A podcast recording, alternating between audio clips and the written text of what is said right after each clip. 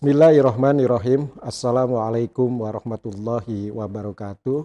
Selamat berjumpa kembali saudara sekalian di acara podcast Leksi Sosial Justice yang diselenggarakan oleh Fakultas Hukum Universitas Islam Indonesia.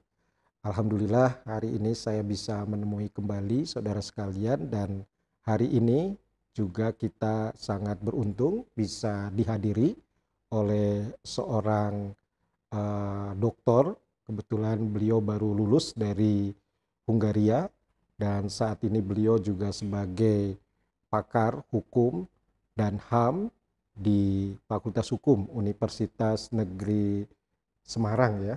Nah, ini beliau ini namanya uh, Saru Arifin SH LLM PSD.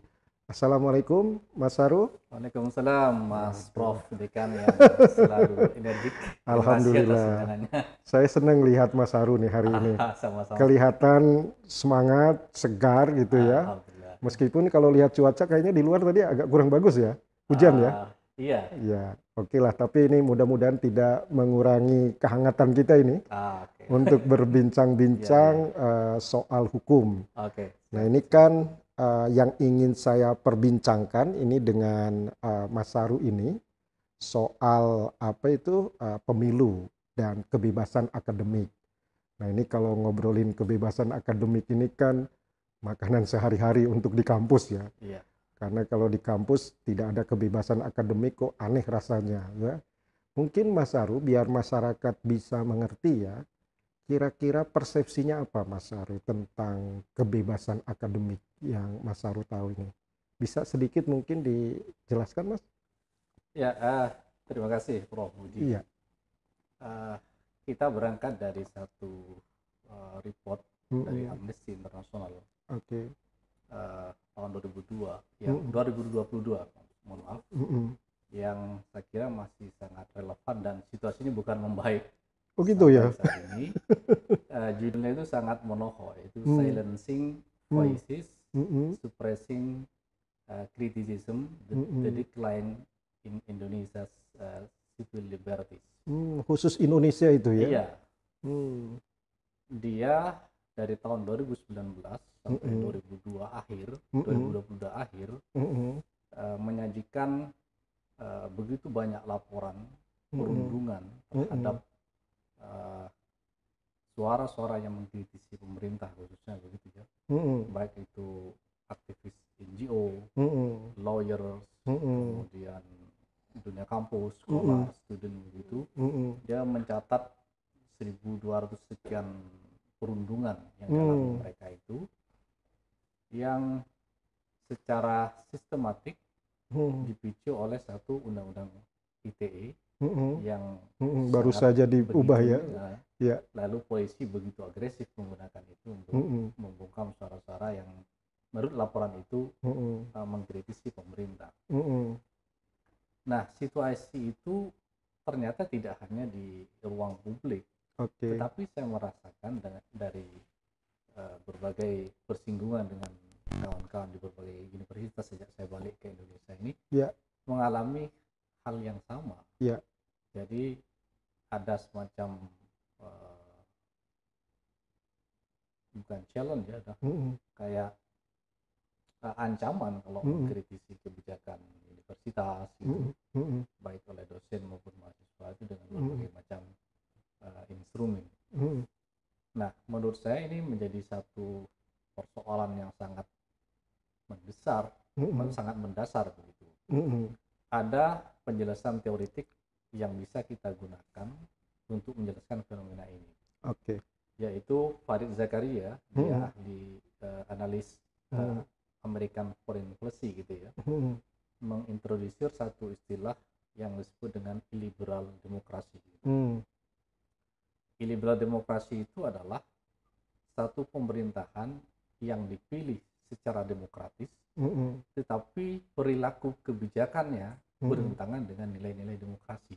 Hmm. Jadi dia prosesnya demokratis. Demokratis. Tapi perilakunya setelah menjadi uh, apa namanya pemerintah atau ya. pejabat publik gitu ya, ya, itu banyak bertentangan dengan nilai-nilai demokrasi. Baik. Bahkan ada sebagian misalnya Profesor Timia Denoksi itu mm, kebetulan beliau supervisor saya mm, uh, illiberal demokrasi itu mm, uh, arahnya ke arah otoritarian Hmm. not yet gitu tapi mm. satu langkah lagi sudah ke otoritarian ya. padahal dalam konteks Indonesia kita sudah berdarah-darah kan tahun Ya. 2002 berhasil mengamandemen uh, mengamandemen Undang-Undang Dasar 45 menjadi uh, satu kesepakatan membangun demokrasi liberal itu di Mm, mana di situ uh, check and balances ada kemudian the rule of law ditegakkan mm, begitu ya. mm, mainnya main hukum bukan main kekuasaan Iya.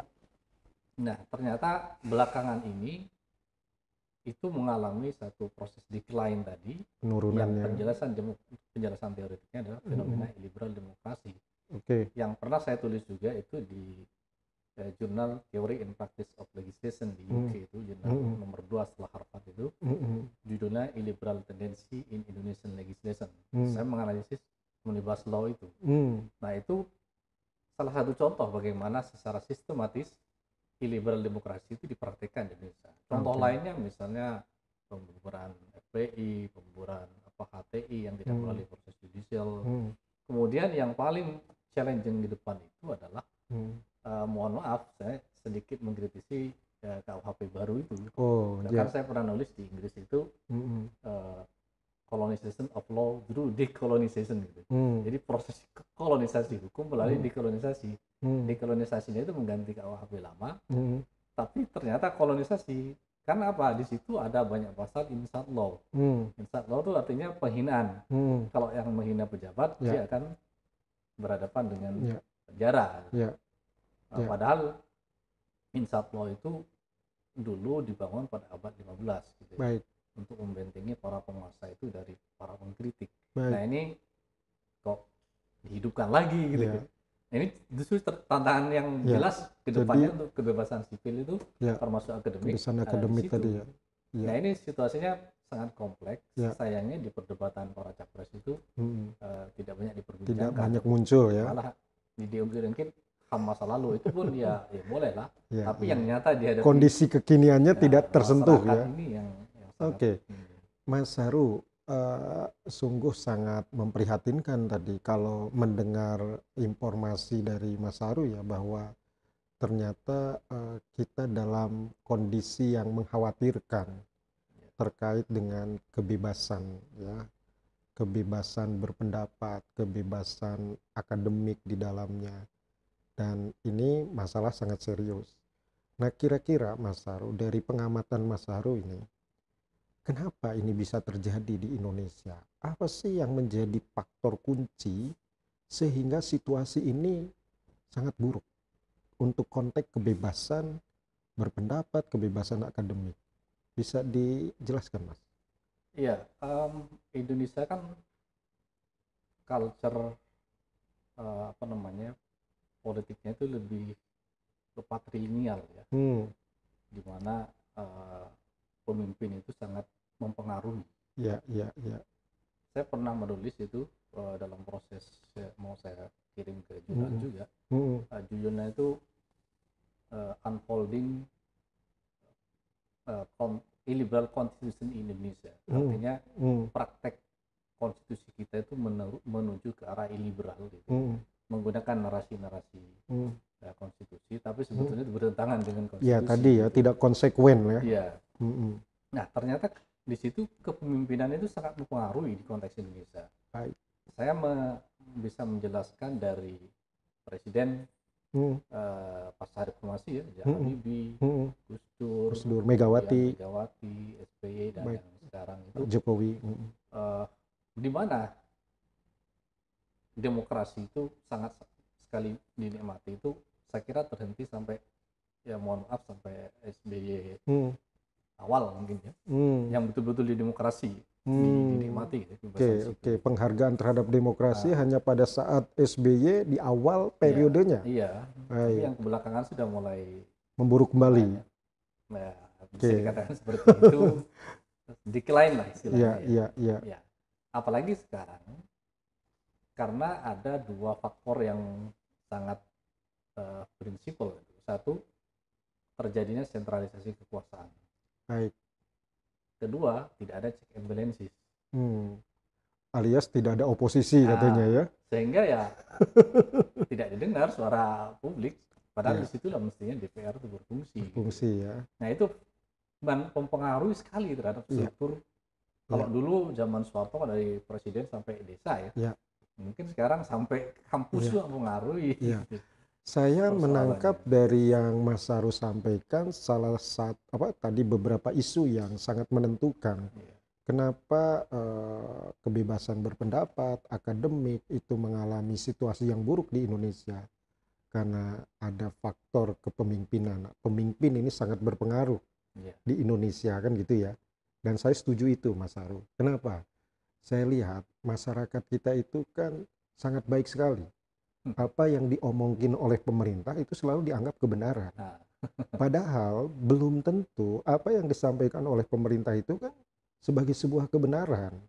Nah, di sinilah menurut saya tadi menjadi relevan apa yang disampaikan oleh Mas Taru bahwa pemimpin ini sangat berpengaruh kepada baik dan buruknya uh, kebebasan akademik, kebebasan berpendapat dan uh, sejenisnya gitu ya.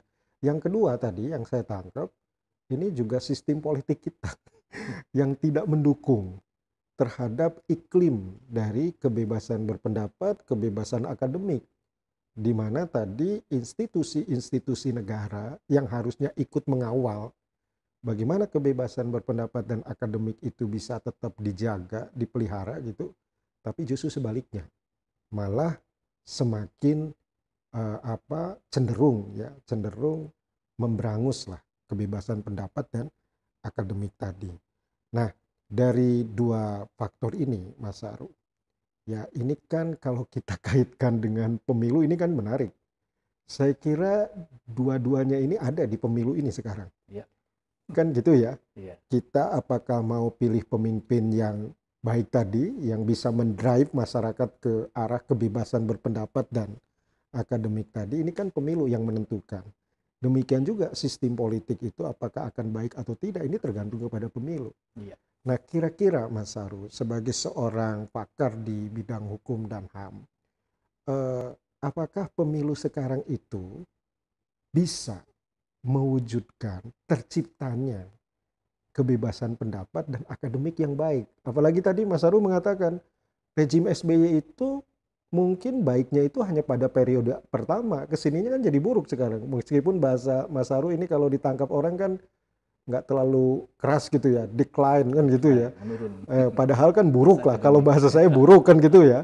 Nah ini bisa nggak pemilu kita ini diandalkan untuk bisa memperbaiki hal ini Mas Saru Iya, saya eh, membuat semacam narasi ya di, Iya. di, di Facebook tadi dengan Heeh. acara ini Heeh. bahwa pemilu 2024 itu akankah menjadi tonggak Mm-mm. kembalinya kebebasan sipil Iya. atau sebaliknya Iya. akan memperburuk gitu. Iya.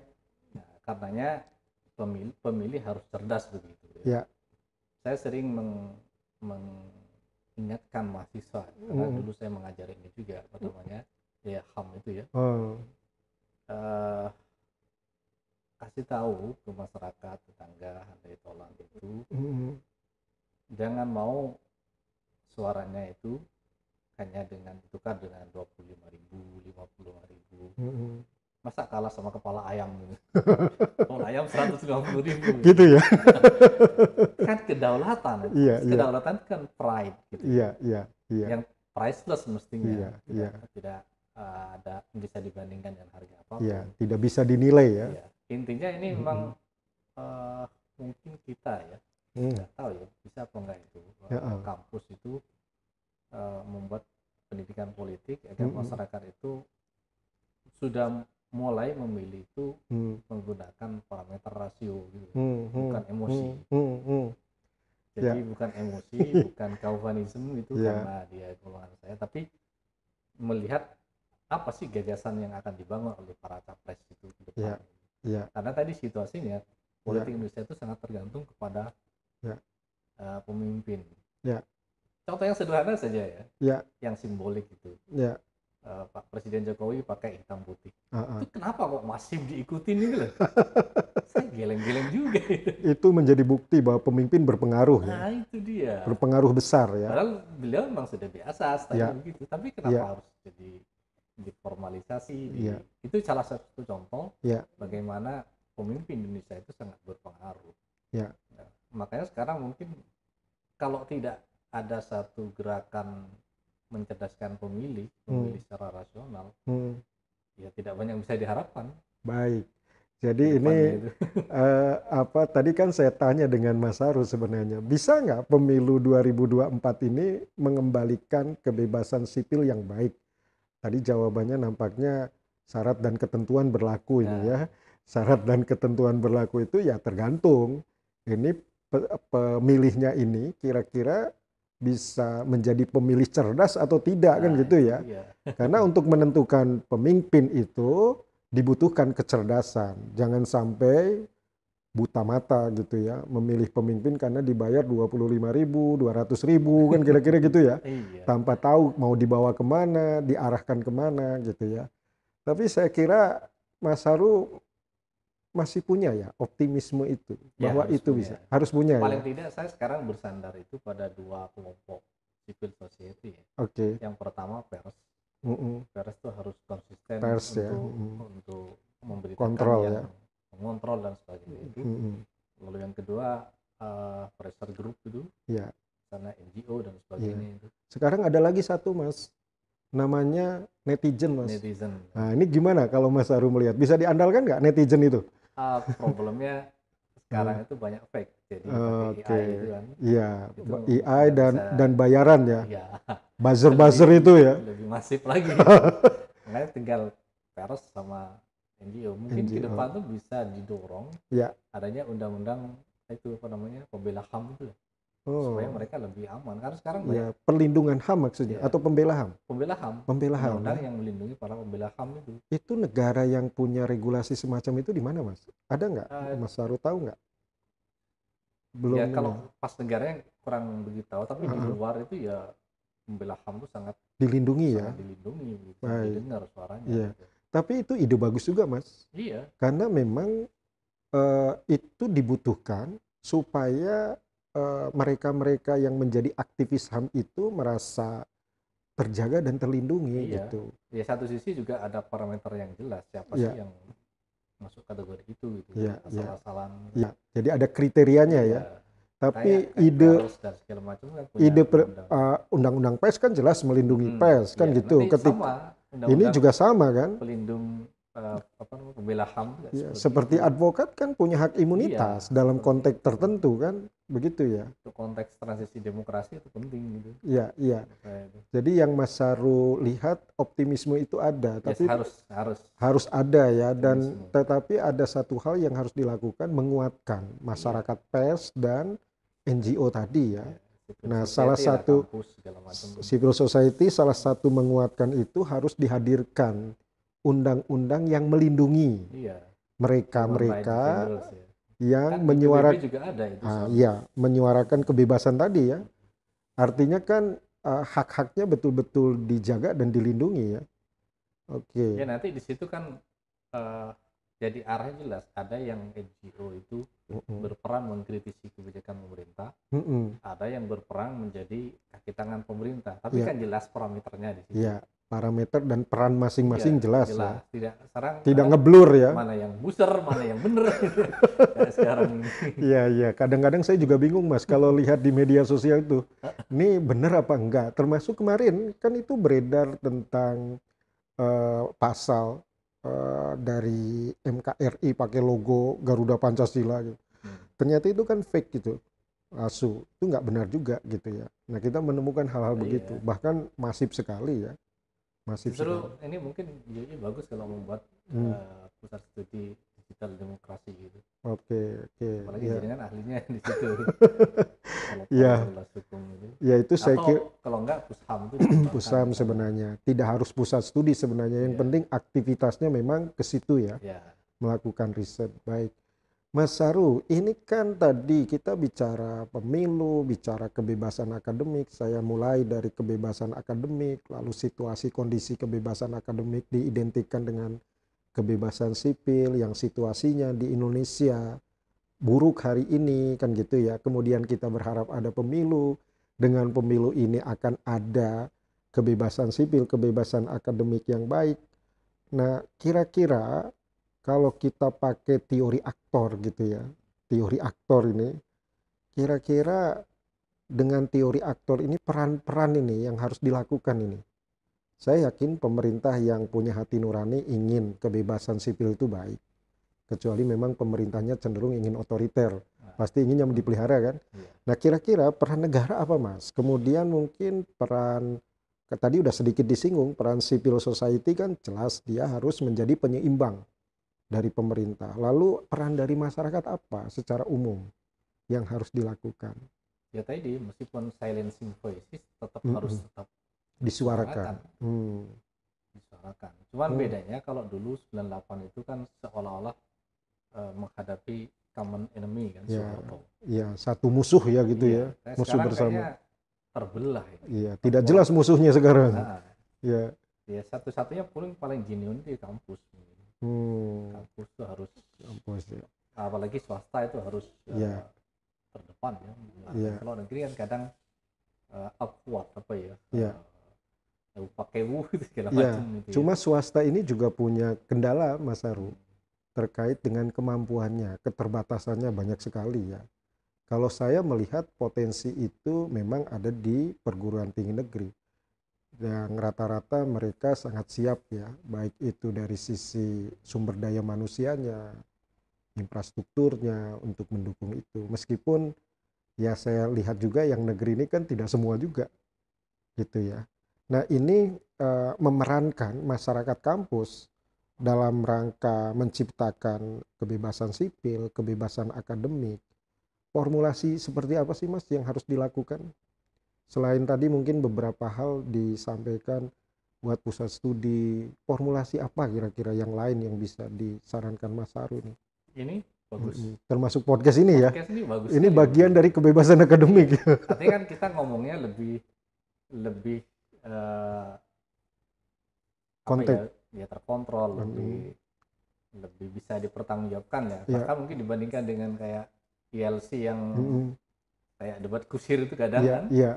Iya malah kampus begini malah capek ya kalau lihat debat terus ya debat kusir mungkin kalau sekarang ya logis sekali ya pemanfaatan teknologi informasi ya iya iya itu yang apa ya istilahnya program cepatnya begitu. Ya. Program lainnya Fast tetap respon. tadi itu studi-studinya harus tetap tidak boleh kendor gitu. Ya. Karena itu akan memperkuat ya. uh, diskursus, memperkuat ya. pengetahuan begitu.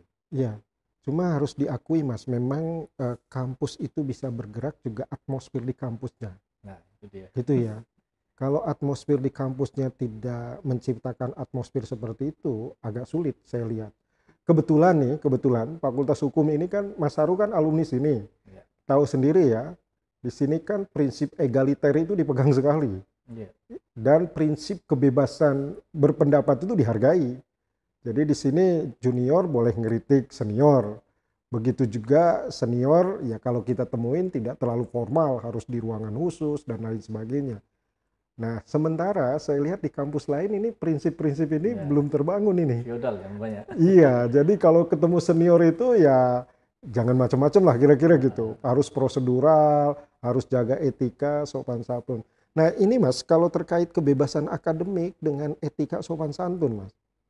Ini ya, Mas Saru ngelihatnya kan gimana? Batasnya sudah jelas antara hmm. mengkritik dan menghina. Hmm, gitu ya.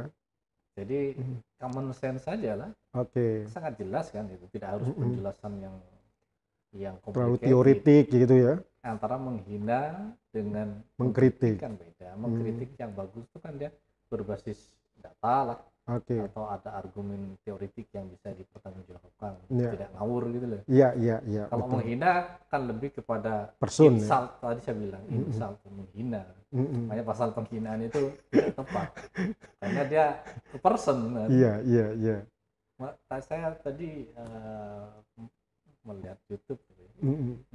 Juga supaya si Rocky Gerung gitu. Mm-mm. saya tidak menghina bahasa tubuhnya saya Iya. menghina pikirannya kan Iya, iya, iya. kan bahasa kasarnya seperti itu Iya, iya. Oke. kalau itu ya saya kira kalau masyarakat kita kan tahu lah caranya Hmm. menghargai senior dan sebagainya Mm-mm, mm-mm. tapi persoalan kritik itu kan malah bagus ditunjukkan kekurangan kita kan Iya, semestinya iya. Untuk memperbaiki ya. iya mm-mm. karena bukti dia cintanya sama yang bersangkutan atau sama Iya. institusinya gitu kan Baik. Baik. itu poinnya poinnya di situ ya. menghina gitu. menghina itu kan merendahkan Iya, iya. mempermalukan Iya, kan? iya, iya. Baik, Mas Haru ini eh, menarik eh, perbincangan kita ya. Sebenarnya kan ini momen yang sangat tepat kita bicara ini dalam konteks eh, sekarang gitu karena tadi sekali lagi kita ini sekarang eh, betul-betul sedang di situasi yang tepat gitu ya. Tetapi lagi-lagi tadi situasi yang tepat itu ternyata tidak serta-merta itu menjadi situasi yang akan mewujudkan cita-cita yang baik tadi, tetapi ini sangat bergantung dengan hal-hal lainnya tadi. Jadi pemilu bisa menjamin kebebasan akademik jika kan kira-kira gitu ya. iya masih Oke, masih ada syarat dan ketentuan. Baik, Mas Haru, saya ingin ada sedikit closing nih dari Mas Haru dari obrol-obrolan santai kita ini. Kira-kira apa Mas pesan-pesan yang bisa disampaikan kepada nanti uh, pemirsa podcast di sini? Ya, karena ini di UAE, saya Mm-mm. kira tutup dengan satu quote Ya. eh, yang sangat sangat populer itu. Hmm, Istaftikol bagai hmm, mintalah fatwa pada hati nuranimu.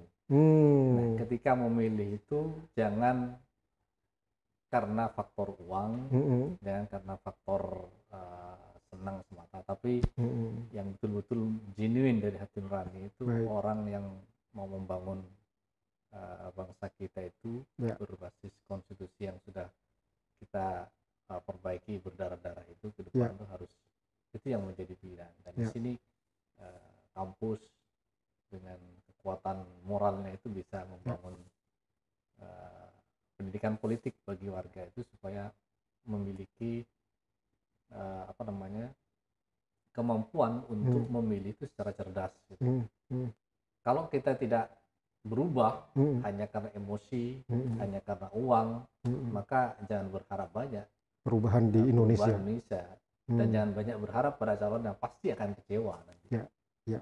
saya kira itu aja Baik, Mas Haru, bagus sekali tadi closingnya dengan meminta fatwa kepada hati nurani ya. ya Biasanya kalau meminta fatwa itu kan ke pengadilan ini.